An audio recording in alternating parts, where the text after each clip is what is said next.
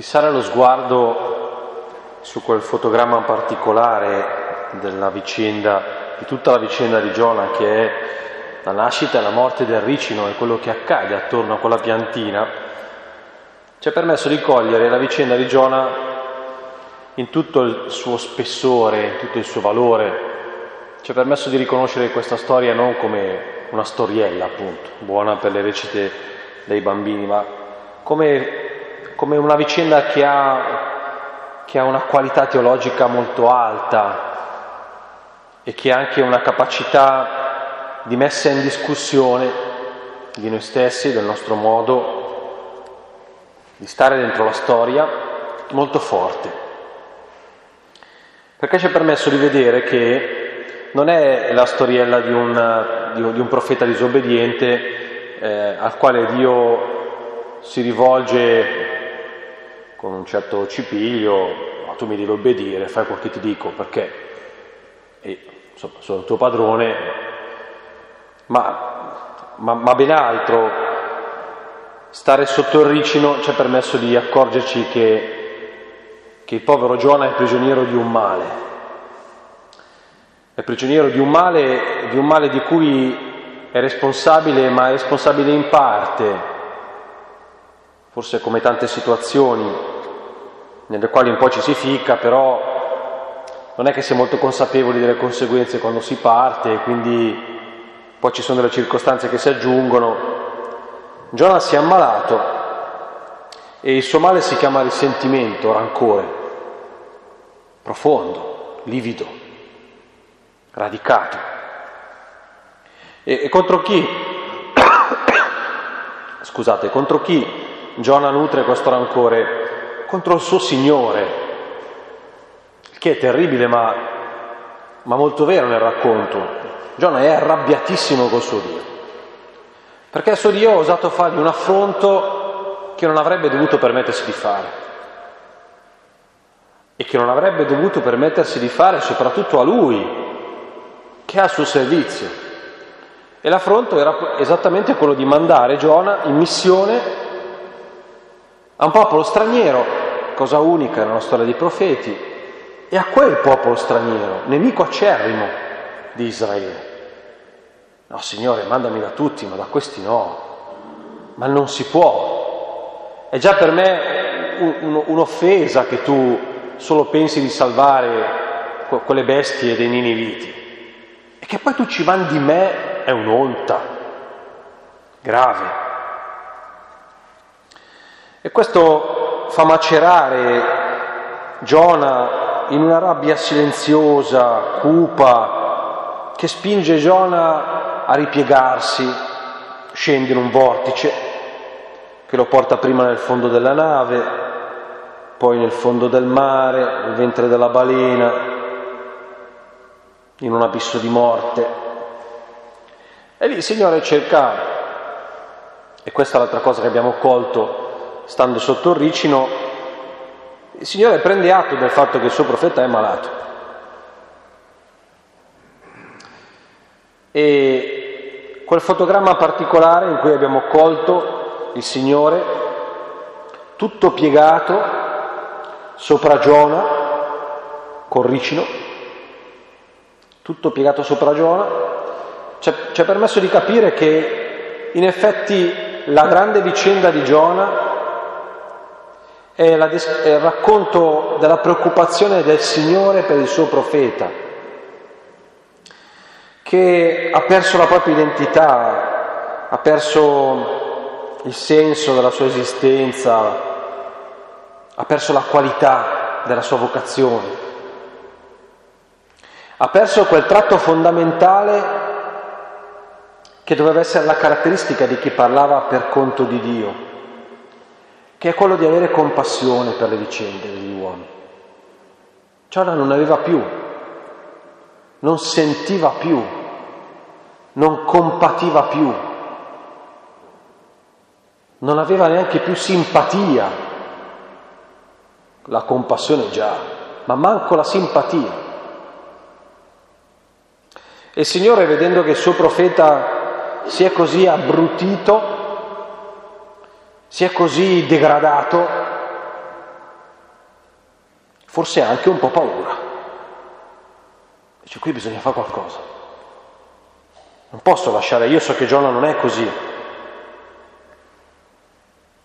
E ieri ci siamo soffermati proprio a, ad approfondire la malattia cardiaca di Giona. Il risentimento è la radice, poi abbiamo mostrato come l'invidia prenda spazio nel suo cuore, come si dedichi a tecniche di ritorsione affettiva col tentativo di suicidio, la richiesta di essere eliminato fatta al suo Signore. Il quarto non mi ricordo più. Fa niente. Il quarto lo lasciamo lì per chi c'era ieri sera, non me lo ricordo più. Cos'era? Non ho capito. Ah sì, è vero, è vero, è vero, è vero, ecco, suo sentirsi vittima, eh? sentirsi vittima e, e, prendere le distanze dal, dal mondo in modo così radicale e così severo. Cosa facciamo stasera? Proviamo invece a guardare che cosa fa, come riesce pian piano, passo dopo passo, lungo tutto il percorso, come tenta inizialmente e poi come riesce il Signore pian piano, lungo il percorso, ad aprire una crepa dentro quel cuore così, la parola giusta è questa, così disumanizzato. È disumano quello che Giona riesce a dire, che abbiamo riscontrato anche stasera, no? Lo sdegno che prova di fronte alla salvezza di Ninive è la cosa più, più disumana che possa dire. Disumano. Gioi, eh, piangere per la salvezza degli altri, non di commozione ovviamente.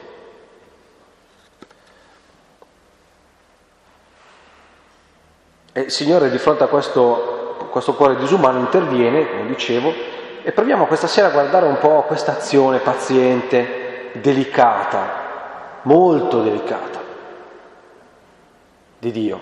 E proviamo anche a dare un nome a questi tentativi del Signore, capire un po' nella loro natura.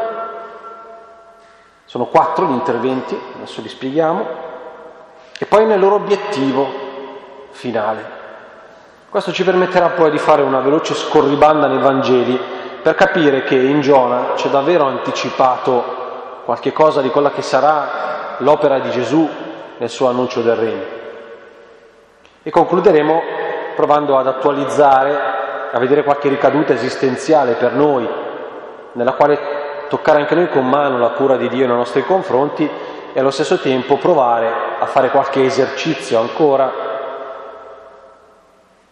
per arrivare anche da noi, se ne abbiamo, qualche tratto di, di disumanità del nostro cuore. Dicevo che la cura di Dio nei confronti di Giona nel racconto si attua attraverso quattro diversi elementi. Il primo è un comando diretto, perentorio, alzati, va a Ninive, la grande città, e poi che viene ripetuto la seconda volta, poi il secondo elemento sono le forze naturali, gli elementi naturali, la tempesta, il mare, la balena. Un terzo elemento sono le relazioni, gli incontri, marinai, niniviti, ci mettiamo dentro anche il ricino, che Giona tratta come un parente, praticamente ma che è effettivamente l'elemento di relazione, il primo elemento di relazione effettiva che Giona vive dentro tutto il racconto e che costituisce il punto di svolta della sua vicenda. Il quarto elemento, l'ultimo, è questo colloquio intimo fatto da Giona con il suo Signore, nella quale il Signore, un po' ironicamente, gli fa notare la contraddizione tra suo compatire un ricino e il suo sdegnarsi per la salvezza degli uomini. Primo, all'inizio della storia c'è un comando, e a metà della storia, che è un nuovo inizio, eh? quando viene vomitato dalla pancia del pesce, quando viene vomitato dal pesce, eh, è un nuovo inizio, una nascita nuova. E la parola, il comando sta all'inizio della vicenda e poi sta nella rinascita di Giona, secondo tentativo. dato male il primo, riproviamoci. Guardate che questa parola va letta così, è una parola che mette al mondo il profeta. Cioè questa parola va, alzati, va a Ninive, è una parola generativa, generatrice, come quella delle origini. Il profeta è fatto profeta dalla parola che gli dice va. Non si fa da sé. Ed è straordinario il racconto che, nel, nel mostrarci come quando il profeta asseconda questa parola rinasce. Infatti alla fine l'esito è che torna un po' più umano. Ma quando disobbedisce a questa parola è la sua fine, è la sua morte.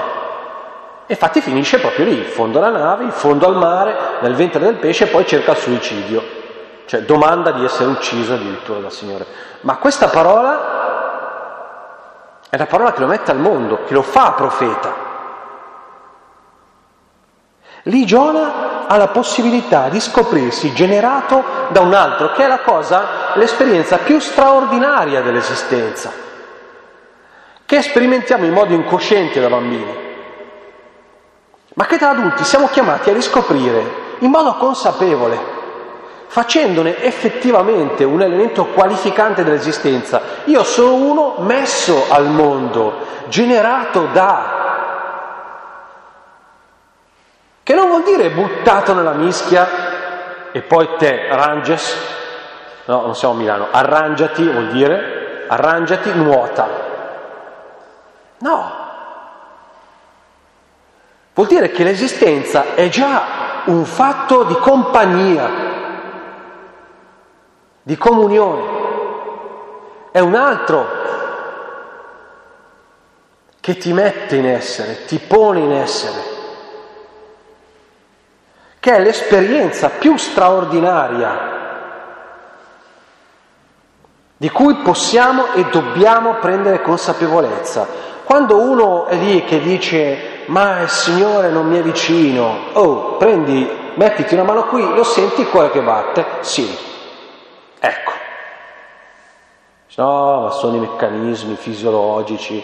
Ma sì, va bene, va bene, ci sono i meccanismi fisiologici, lascialo spiegare alla scienza, ma poi se tu hai bisogno di un senso ulteriore, la spiegazione scientifica ti dice come fa, ma se hai bisogno di un senso ulteriore, tu come lo interpreti? La tua unicità, come me la interpreti? Come la ascolti? E in questo essere generato tutti i giorni, chiamato tutti i giorni alla vita? E dove lo vuoi sentire vicino, Signore? Le farfalle nella pancia tutti i minuti? La vita sono solo le farfalle nella pancia. Questa opportunità che hai oggi di pensare, di guardare, di respirare, di amare, di entrare in relazione, di lavorare, di ragionare, di, di progettare, di costruire, di lottare per la giustizia, di godere di qualcosa di bello. Ecco, come lo chiami tu questo? Questo è essere generati, eh? ordinariamente generati.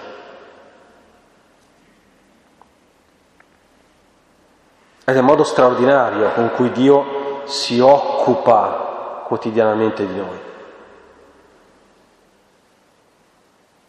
Continuiamo a dare troppa poca rilevanza a questa realtà e bisognerebbe fare costantemente l'esercizio del senso della presenza che la grande tradizione spirituale ci ha consegnato ma che abbiamo un po' perduto, il senso della presenza. Dice, ma io dov'è che incontro Dio? Ma qui, in questo corpo, in questo momento, in questo respiro, in questo contatto senso della presenza che mi genera, che mi genera.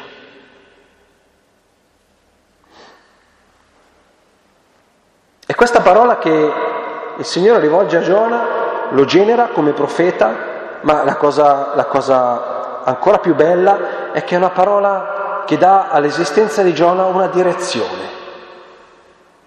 Una direzione. E questo è un padre, eh? E che fa un padre? E questo fa. Su, eh? Dai, avanti. La mamma fa no, dai, vieni qui ancora un po'. E papà, dai, dai, dai. Eh? Da che parte? Di là. Perché? Eh, perché io sono un po' più grande di te, adesso tu vai di là. Eh? Da bravo, su. No, ma io non voglio la mamma, dai, ancora cinque minuti, papà, papà, dai che ora, andiamo, su, forza. È una parola alla quale si può appendere la libertà, capite? Ma non come si mette, appendere nel senso sta in piedi lì la libertà, dove l'attacco io la mia libertà? È assoluta, sganciata da tutto? Sì, dopo si ammoscia, come un vestito vuoto, no? La nostra libertà bisogna essere appesa, sostenuta. A che cosa? Qui la parola, qui la parola. Cioè, ma il Signore non ci lascia liberi perché ci dà i comandamenti. O tarlucco, ma se non, ma se non hai una parola che ti aiuta a determinarti, ma dove ti, dove ti appendi? Perché se non ti sei accorto, se non ti sei ancora accorto, se non ti genufletti davanti a Lui, ti genufletti da davanti a qualcos'altro, ma a qualcosa tu ti genufletti. Non ti accorgi? Non ti accorgi? Il problema è che le altre cose davanti alle quali ti genufletti non sono così liberanti come il Signore. Non sono così generativi come il Signore, ma sono altro. Sono altro.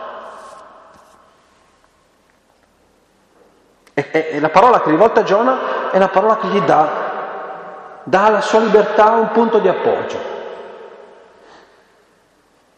Ed è una parola detta una volta per tutte, eh? è per quello che poi torna anche una seconda volta è detta una volta per tutte, come la parola che Dio ha pronunciato sulla nostra vita. Noi siamo e saremo per sempre. Noi siamo e saremo, l'ha detto una volta, una volta ha detto il nostro nome, detto una volta, è detto per sempre, è il Dio della vita. E quindi ripetuta tutte le volte in cui il profeta si dovesse smarrire, infatti la seconda volta la riascolta con la stessa forza e con la stessa chiarezza, fuori dal ventre del pesce. E che, e che parola è in definitiva? L'abbiamo spiegato, credo bene, la prima sera, no? La chiamata di questo Dio non è una chiamata militaresca, una commessa di lavoro, ecco. non è una chiamata a una commessa di lavoro, è qualcosa di più profondo, ne viene fuori da, da, da come Dio si dà pena del profeta, ne viene fuori che quello che il Signore vuole creare con questo suo inviato è, è un rapporto sponsale, abbiamo detto così, un rapporto sponsale.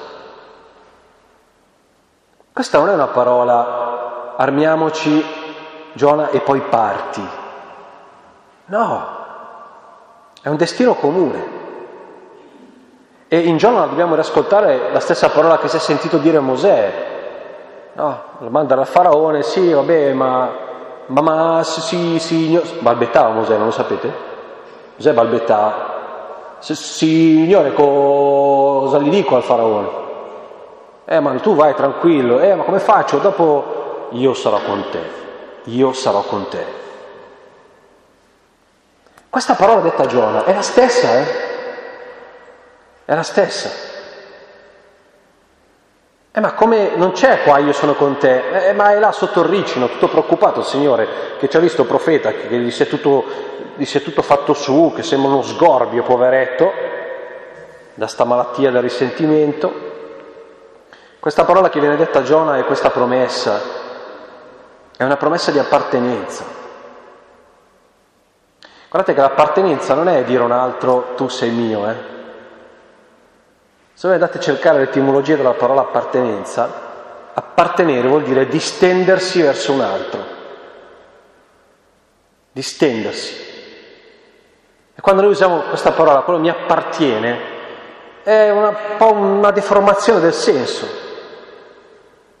L'appartenenza non è il movimento dall'altro a me, tu mi appartieni, al contrario, io ti appartengo. È sempre un esodo l'appartenenza che mi spinge verso un altro. Ed è quello che dice il Signore a Giona. Eh? Il Signore si distende verso Giona, si protende verso Giona. Questa è l'esperienza dell'appartenenza. Questa parola che viene detta da Dio a Giona è una parola che mette in essere Giona e gli dice questo. Eh, tu, tu, sei il mio profeta, ma, sono, ma nel senso che io sono tuo. Io sono così tuo che tu puoi andare da quelli e portargli me. Perché? Perché io sono tuo. E io sono con te e tu sei con me. Perché poi questa promessa, stasera la tosse non mi lascia in pace. Questa promessa è evidentemente anche un esercizio che Giona è chiamato a fare. È il Signore che gli dice, dai Giona, ma, ma vieni un po' fuori, vieni un po' fuori anche tu. L'obbedienza che gli viene, che gli viene proposta, che gli viene chiesta, e anche questa, l'obbedire è anche quello un esercizio di appartenenza. No? È il Signore che gli dice guarda io mi sto slanciando verso di te, dai, buttati Giona, buttati che morbido, più morbido di così. Dai. Questa è la richiesta di obbedienza, è la richiesta di appartenere, cosa che Giona non vuole più fare. Dai, distenditi, tirati su da quel divano. Secondo, per due volte nella prima parte Giona incorre in imprevisti spettacolari, le forze della natura che si scatenano eh, contro di lui ehm, per, sostanzialmente per far fallire i suoi tentativi auto, autolesionistici. No? C'è la tempesta, c'è la balena, lui era fuggito, si era autoaddormentato, si era anestetizzato nel fondo della nave, poi quel tentato suicidio fallisce. Sembrano, se uno legge superficialmente, sembrano dei colpi dati da Dio al profeta, ma è il contrario, queste sono delle parate sono delle parate che Dio fa a colpi che Giona vuol dare a se stesso e indirettamente a lui. Cioè quello che sembra colpire il profeta lo preserva invece da mali peggiori, lo preserva da mali peggiori. Mentre Giona tenta di curarsi da solo nel modo peggiore, facendosi del male nel modo peggiore, il Signore interviene e con degli interventi che invece sembrano il male, contiene il male che Giona vuole fare, vuole farsi e vuole fare.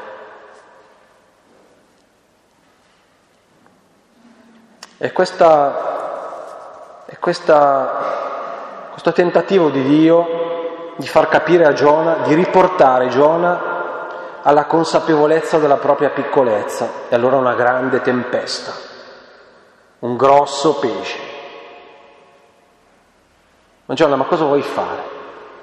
Ma tu pensi di essere così grande da capire dove sta il bene, dove sta il male? Sei vittima anche tu di quella tentazione? Perché pensi di essere così grande da... Non vedi che poi ti vengono le vertigini? Lascia fare a me il mio mestiere. Distinguere tra il bene e il male è il mio mestiere, tu fidati. Lascia fare a me il mio mestiere, a te il tuo. Non hai il fisico, non reggi.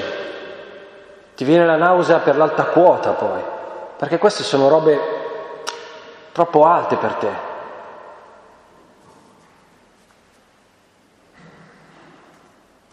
Nascosta dietro questa grande imponenza degli eventi c'è tutta la delicatezza di un padre che mentre osserva un figlio che fa un po' l'adolescente, gli dice ma lascia che ti curi io, lascia che ti curi io.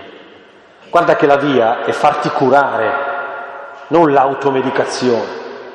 Quella va bene quando c'hai, che ne so io, si è sbucciato un ginocchio, va bene, ma, ma se è una roba seria e la tua è una malattia seria, lascia fare a me. La via è lasciarti cura- curare, la via è lasciarti amare mentre offre ed esercita questa delicatezza tutta paterna o materna, che è lo stesso. C'è anche una richiesta, che è l'esercizio dell'umiltà, che Giona è chiamato a fare, che Dio gli propone senza ottenere subito grandi risultati, ma è l'esercizio dell'umiltà, che non è, che non è la scarsa considerazione di sé o, o, un difetto di autostima o una modestia. L'umiltà è, è semplicemente la capacità di guardarsi per quel che si è, punto. E di mantenere quella considerazione di sé, quel che si è, nel bene e nel male ovviamente. Riconosciti e accettati per quello che sei. Giona non lo fa, non lo sta facendo e il Signore gli dice ma stai un po' al tuo posto, perché così ti fai male. Questa qui è la fatica del lasciarsi amare, eh? è la fatica del lasciarsi amare. Faticoso farsi voler bene, faticoso. Non quando, quando, quando abbiamo lì la voglia delle coccole è facile farsi voler bene, quelle è facile sempre.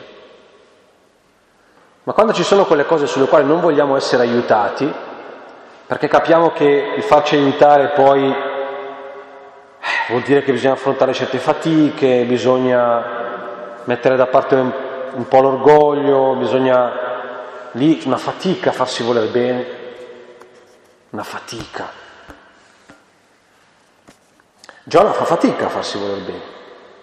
Ed è l'esercizio che il Signore gli chiede, ma glielo chiede con una delicatezza incredibile, che è quella che mentre Giona sta andando a sbattere di corsa con la testa contro il muro, gli mette un materasso. E Giona la testata la dà, bam, e però rimbalza, fa due capriole e poi si ritrova in piedi. Dice, ma io non stavo mica puntando il muro, come era morbido. Terzo esercizio, il terzo esercizio che il Signore gli chiede di fare, il terzo modo con cui anche allo stesso tempo, sempre un po' esercizio, un po' opera di Dio, con cui gli fa sentire la propria delicatezza, è quello delle, delle, delle, relazioni, degli, delle relazioni, degli incontri. La missione del profeta è strutturata come una relazione. Il profeta è uno al quale è stata data una parola che deve portare a qualcun altro il triangolo, no? È relazione. Però è proprio ciò a cui Giona nella sua vicenda sembra resistere.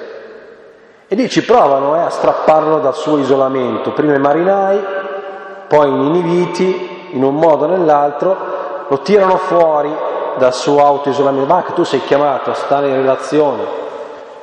Prega, gli dicono i, i marinai, prega, è la relazione che ti identifica quella, dai, stiamo pregando tutti, qui siamo tutti ateozzi, pagani, preghiamo anche noi, prega te che sei un profeta. E i Niniviti allo stesso modo, che lo chiamano ad essere quel che è chiamato a. Ma lui, ma lui resiste e poi capitola paradossalmente e ironicamente di fronte a una pianta. L'unica relazione effettiva che stabilisce è quella con una pianta. Che cosa, che cosa, fa questa pianta? Lo spinge fuori da quel complesso dell'uno contro tutti che era la causa del suo isolarsi. Adesso finalmente Giona si trova a, a esercitare nuovamente l'esperienza del legame. Ecco che cosa era venuto in mente. Il legame che, che, che, esperienza è? È quella del capire che il destino mio e dell'altro sono un unico, sono un unico destino. Quando, quando capita qualcosa a lui, capita a me, se capita qualcosa a lui ne va anche del mio destino. Che è l'annuncio scandaloso delle scritture, eh, di questo Dio che lega i destini suoi a quelli di un popolo che poi nel Vangelo abbiamo ascoltato amplificato, i destini della storia degli uomini sono il mio destino.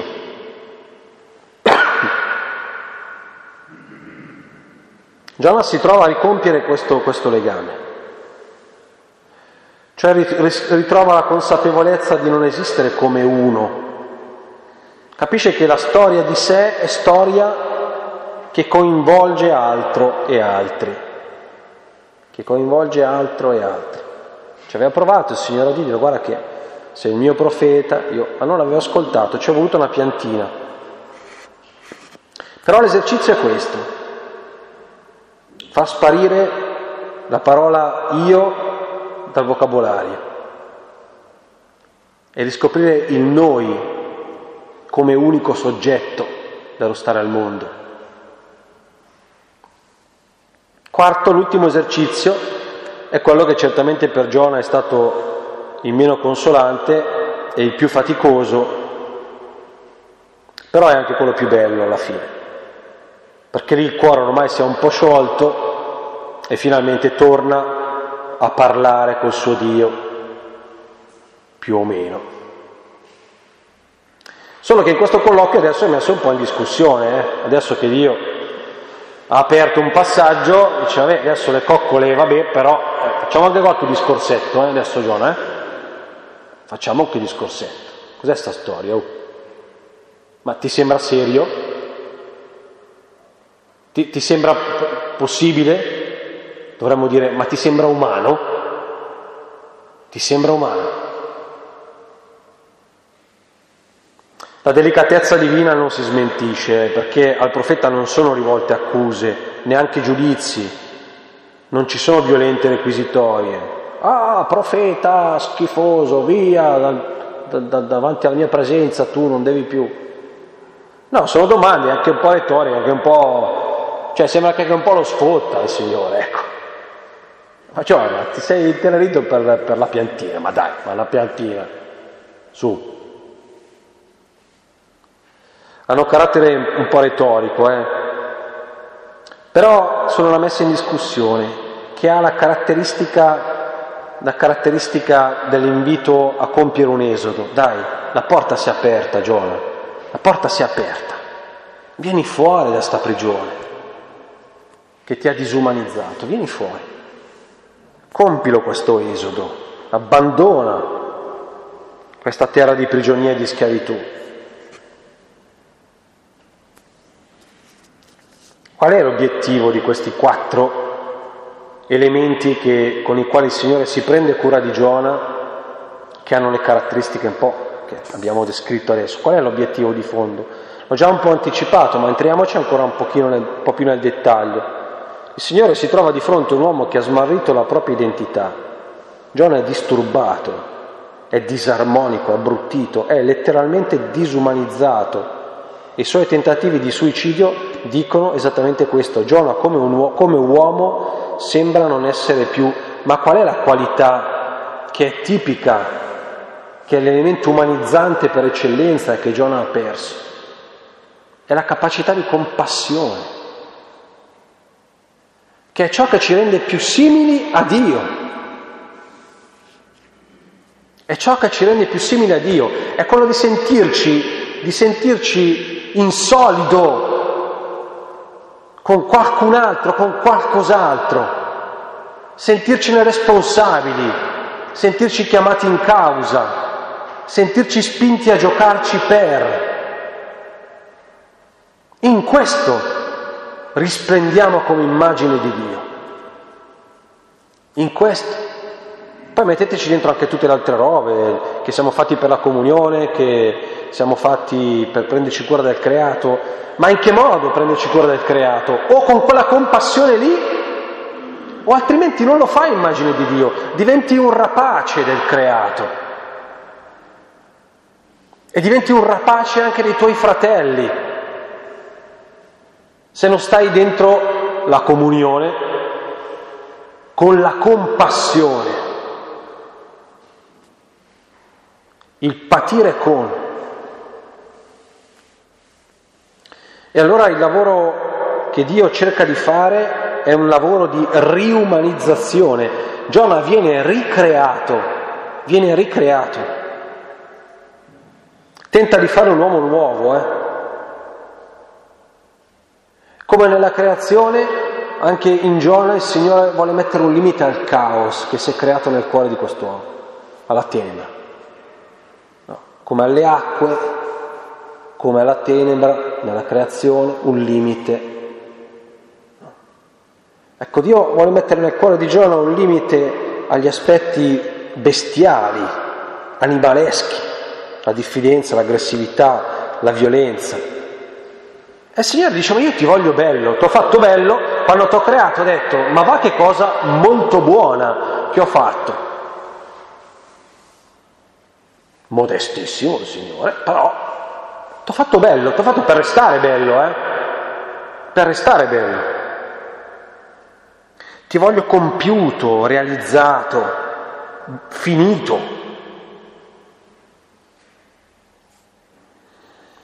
E la cosa straordinaria è che, fateci caso come finisce la storia, finito il colloquio intimo tra i due, quando sembra che finalmente il cuore, di Giona abbia ripreso a battere da uomo e non più da animale, che cosa succede? Come finisce? Eh, ti raccomando, Giovanni, adesso eh, questa nuova umanità che ti ho regalato, ti ho rifatto bello nuovo, tagliando, a cambio dell'olio, filtri l'aria, gli ha cambiato anche le pastiglie, abbiamo pulito anche gli interni, messo un po' di deodorante, sei pronto nuovo, adesso però ti raccomando, solo per questa strada, eh.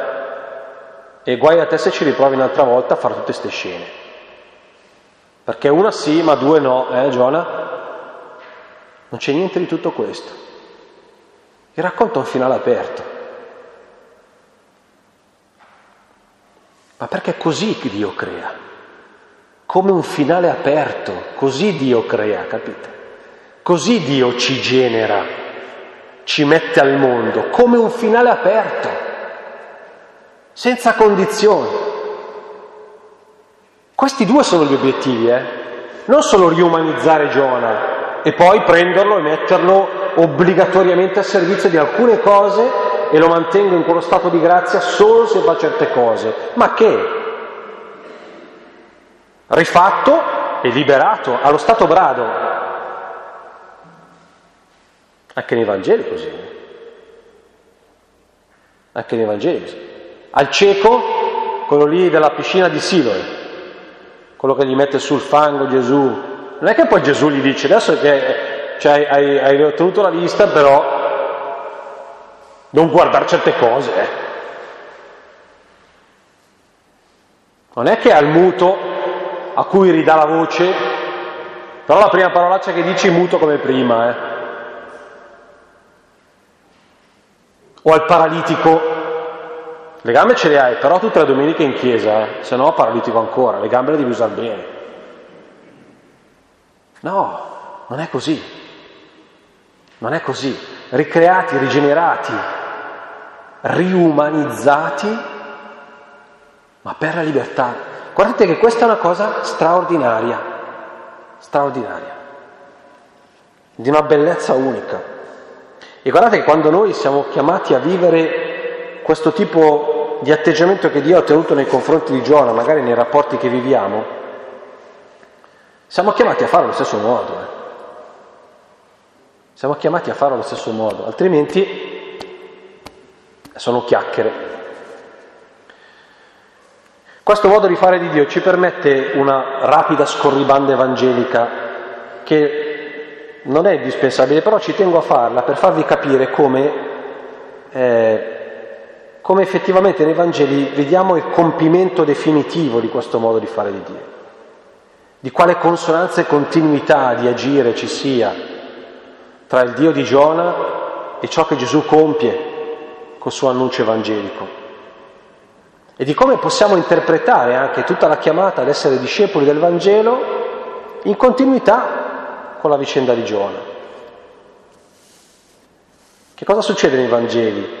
Succede che Gesù viene e nel suo ministero pubblico ciò a cui si dedica è l'annuncio, si dice così, della prossimità del regno di Dio. Comincia parole, opere, fa un sacco di discorsi, fa un sacco di miracoli, compie dei gesti eh, di un certo tipo, le guarigioni, la moltiplicazione, altre cose. E in tutto questo che cosa emerge per chi ha occhi per vedere e orecchie per sentire, come diceva lui? Che cosa emerge? Che Gesù è tutto impegnato a mostrare, a far vedere e a toccare con mano che nella storia degli uomini c'è presente all'opera in modo efficace, reale, vivo e vivido, una forza che è alleata dell'uomo, che è alleata dell'uomo e del suo compimento pieno. E usa queste parole, no? Un padre buono si dedica ai poveri, perdona i peccatori, eh, dà quel che serve tutti i giorni, guarisce. Certo, dice Gesù, sì, devo riconoscere che è una forza un po' misteriosa, eh? un po' misteriosa, e lo usa, usa il linguaggio delle parabole per far capire che questa forza presente nella storia è una forza misteriosa.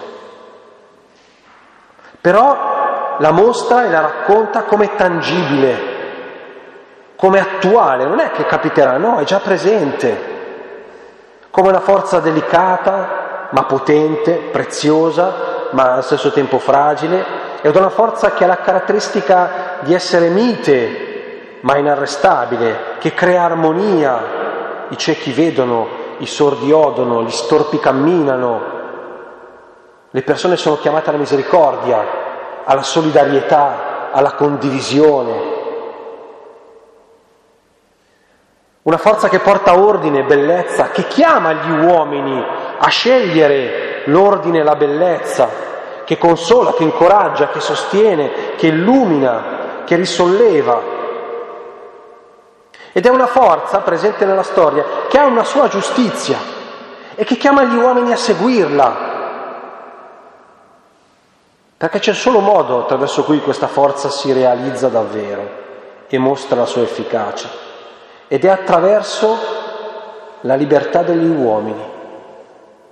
Io vi dico, vi proclamo, vi annuncio, vi faccio vedere che c'è questa potenza, questo Padre, che vuole l'armonia, la bellezza, la misericordia, eccetera, eccetera, eccetera, eccetera, ma io vi dico che è una potenza fragile, che chiede la disponibilità della vostra libertà per accadere.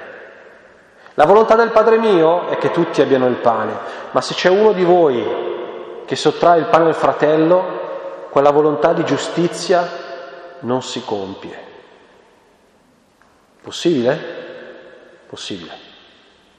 È sotto gli occhi di tutti che è possibile.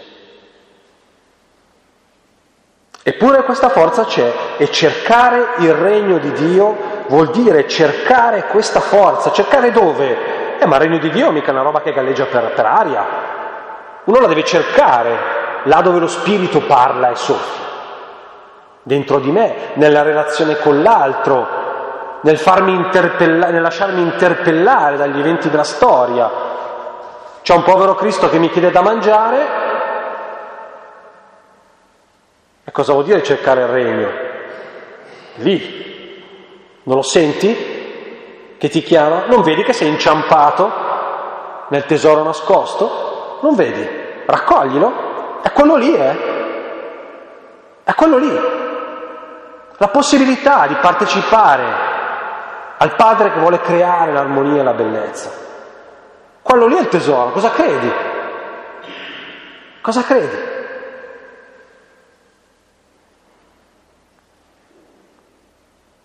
È arrivata la Pasqua per dire che il desiderio di Dio è un desiderio già compiuto,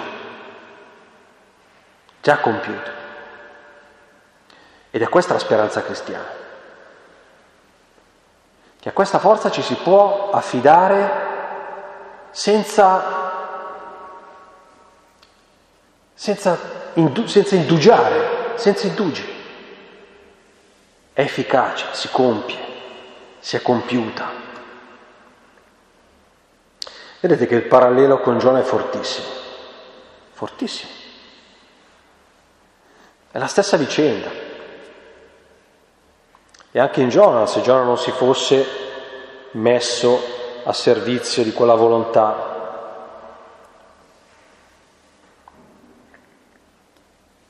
Quali esercizi possiamo fare noi per sperimentare, per toccare un po' con mano la delicatezza di Dio nei nostri confronti, ma anche per andare ancora una volta a sciogliere ancora un po', laddove ci fossero, le incrostazioni del nostro cuore.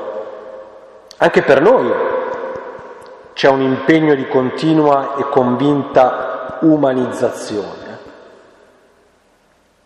Anche noi.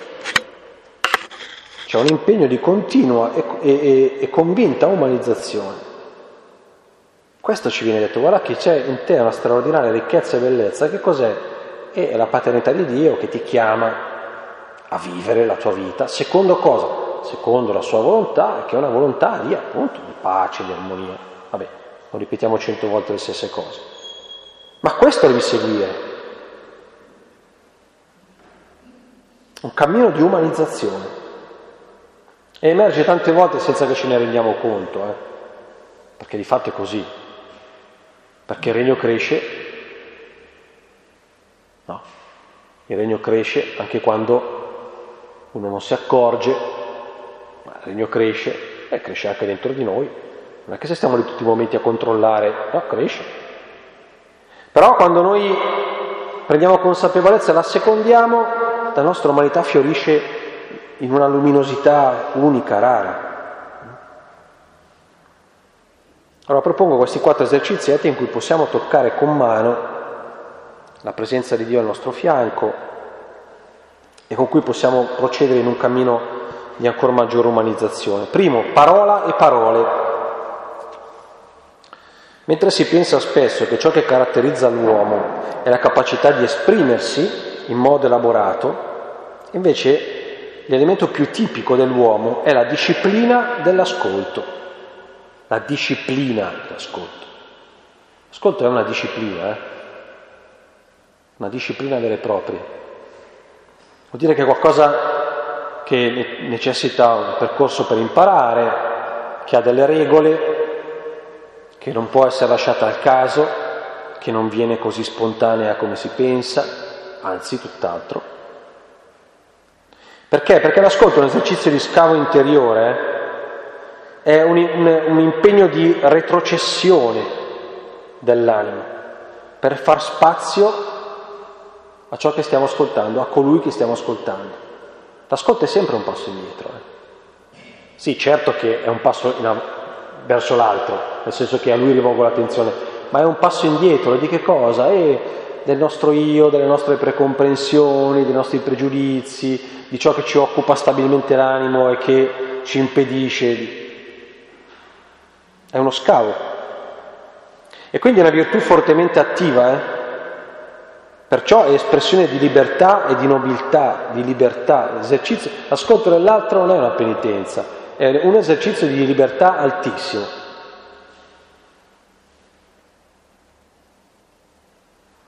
E questo ascolto autentico inteso come gesto di accoglienza della realtà dentro di noi, è qualcosa che assomiglia a ciò che Dio compie quando crea,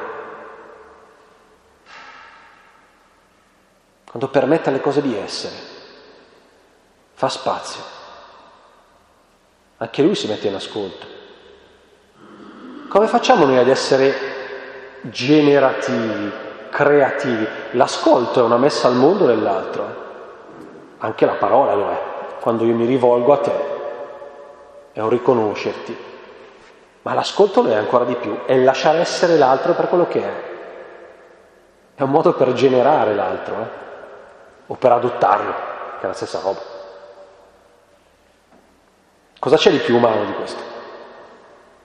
Cosa c'è di più umanizzante di questo? E allo stesso tempo questo atteggiamento del recepire l'altro così come ci arriva, no? quando è vissuto con l'atteggiamento del andare anche a coglierne la sostanza, la natura, quando è rivolto alla costruzione di un'intesa, diventa la strada per cogliere dentro le cose la presenza di qualcun altro. Perché qui non stiamo parlando di un ascolto solo delle persone, no, dell'ascolto, dell'ascolto della realtà, l'ascolto della vita, l'ascolto degli eventi, l'ascolto delle cose. Quando diventa non solo un esercizio appunto di sì va bene faccio spazio, l'ho capita quella roba lì, mi metto lì, prendo le cose, accolgo le cose come sono, bellissimo, eccetera, ma faccio un passo ancora in, in più, che è quello di andare a cogliere la sostanza, la consistenza dell'atto. Ti ascolti e dico, ma, ma chi sei tu che mi stai rivolgendo questa parola? Mentre mi stai raccontando questo, mentre sto cercando di ascoltarti con, con tutte le vibrazioni che, che, tu mi, che, tu mi, stai comunicando, ma, ma chi sei tu? Ma chi sei tu? E io che cosa posso essere per te? Ecco, quando noi scendiamo a questo livello, che è il livello dell'ascolto più, più intenso, più efficace, è lì che intuiamo che nel nostro presente c'è una presenza. Io credo che solo così lo si intuisca. Secondo, occasioni o tentazioni. Non c'è un esercizio che renda il cuore dell'uomo così elastico, così reattivo e così sciolto quanto l'esercizio del discernimento, parola che il papato di Papa Francesco ha fatto tornare di gran moda il discernimento, lo dicono tutti adesso il discernimento, no, tutti no, sono anche quelli che la parola discernimento, come i gatti, tirano fuori le unghie, gli, si gonfia il pelo. Eppure è una parola straordinaria il discernimento, perché ci ricorda che noi non siamo fatti per obbedire agli istinti, no, ce li abbiamo gli istinti, ma non siamo fatti per obbedire agli istinti ma neanche siamo fatti per applicare ciecamente dei regolamenti o degli elenchi di precetti. Non siamo fatti né per l'una né per l'altra cosa. Siamo fatti invece per imparare a cogliere le particolarità delle circostanze e delle situazioni con l'ascolto, valutarne le conseguenze e vagliare una varietà di soluzioni. E ciascuno lo può fare di fronte a una stessa situazione con risposte differenti. Relativista! Che è relativista? Relativista vuol dire i criteri non servono più. Discernimento vuol dire che ci sono i criteri e la mia coscienza viene attraversata dai criteri e diventa decisione coi criteri, venga campata per aria, coi criteri, che sono che cosa? E per noi sono la parola, il magistero della Chiesa, no, ma coi criteri. Discernimento si fa coi criteri, eh? non campato per, non quello che sento. Discernimento vuol dire ascoltare quello che c'è dentro, sì, ma come lo giudichi, come lo consideri, come lo come lo discrimini, questo vuol dire la parola discernimento, come lo discrimini? No. Con i criteri. Ma non siamo fatti per prendere i criteri e applicarli, perché dopo ti capita, no? Ti, ti capita di trovarti come quei giochi dei bambini, no? Quei, chiama? Quei secchielli con i buchi di varie forme, triangolo, e te sei lì che cerchi di infilare dentro il triangolo nel coso del cilindro non ci passa. Eh, c'è scritto in fila le, le robe dentro i...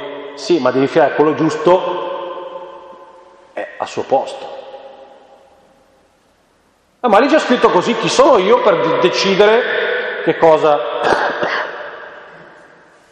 E guardate che tante volte ci troviamo a fare questa roba qua, di prendiamo delle cose e cerchiamo di applicarle sulla realtà e poi la realtà ci scappa fuori da tutte le parti perché? Perché non funziona così. Non funziona così.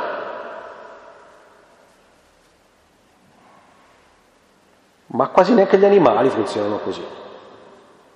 Noi siamo chiamati a qualcosa di più profondo, di più alto, di più alto. Siamo chiamati, e in questo eh, viviamo l'esperienza ancora del percepire la, la sua presenza, la sua delicatezza nell'accompagnarci in questa cosa.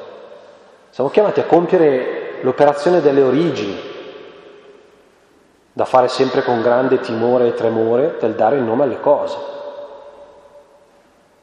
da fare con grande timore e tremore.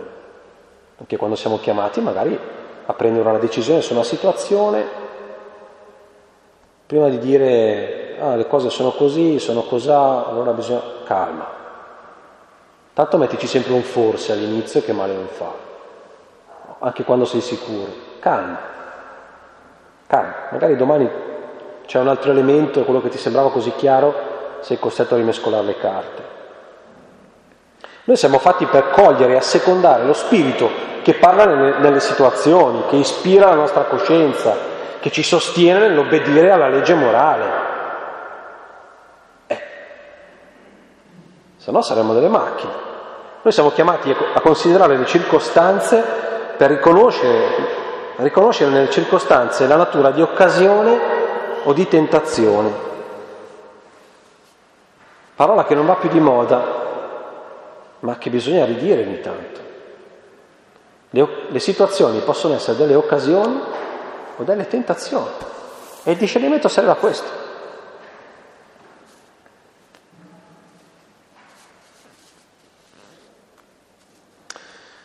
Questo è il discernimento, è la ricerca del modo in cui il Signore ci invita a lasciarci amare da Lui per questa o quella strada. Amare da Lui cosa vuol dire? Eh, appunto, c'è lo Spirito che ti chiama, che ti invita a secondarlo, obbedire allo Spirito è il modo in cui permette al Signore di prendersi cura di te. Terzo, mai senza l'altro. Un cuore pienamente umanizzato è un cuore che parla sempre al plurale e ha dimenticato il singolare, non per la volontà di imporsi sugli altri, ma per aver colto l'innegabile interdipendenza che esiste tra gli uomini cioè un cuore che non sa più dire sono forse io il custode di mio fratello, come quello là, ma no, piuttosto che chiede incessantemente dove si trovi il proprio fratello. Dov'è mio fratello? Dov'è mio fratello? Cosa ne frega a te? Sono suo custode. Eh, come cosa me ne frega a me? E a chi deve fregare, se non a me? Un cuore che rinuncia ad ogni logica utilitarista o commerciale nelle relazioni, perché ormai comprende che l'altro non è l'occasione della propria realizzazione, meno male che ci sono gli altri così posso, posso so, esercitare le mie qualità, svolgere la mia professione, praticare la mia carità. No, l'altro è il luogo della mia esistenza. Io non ci sono se non dentro la relazione con gli altri. Fare questo esercizio. Questo è un bel esercizio quaresimale. Provare per una quaresima a non dire più io, almeno concettualmente, prova. Per una settimana a non dire più io. Mi sono dimenticato di dire quale poteva essere l'esercizietto riguardo al discernimento. E questo è l'esercizietto che si può fare. Prova per tutta la quaresima, anche quelle cose che sei abituato a fare da sempre perché le ritieni giuste, prova a mettere in discussione. Mette in discussione. Perché fai quella roba lì? Perché è giusto? È una ragione perché è giusto? Prova a metterla in discussione. Ultimo, custodisci sopra ogni cosa il tuo cuore. Il cuore chiede una manutenzione ordinaria perché dentro di noi crescono ogni sorta di pensiero, suggestioni, idee, illusioni, aspettative, passioni, desideri ordinati, disordinati. Non basta il discernimento, eh? E dopo bisogna fare un passo in più, è quello di estirpare ciò che è infestante. La storia della zizzania e del buon grano vale solo per gli uomini. Quando dentro di noi c'è una pianticella schifosa, va estirpata, punto e stop. Rancori e risentimenti prima di tutti. Anche questo è un bel esercizietto da fare, mettersi lì e dire ma nel mio cuore c'è questa cosa, adesso la estirpiamo.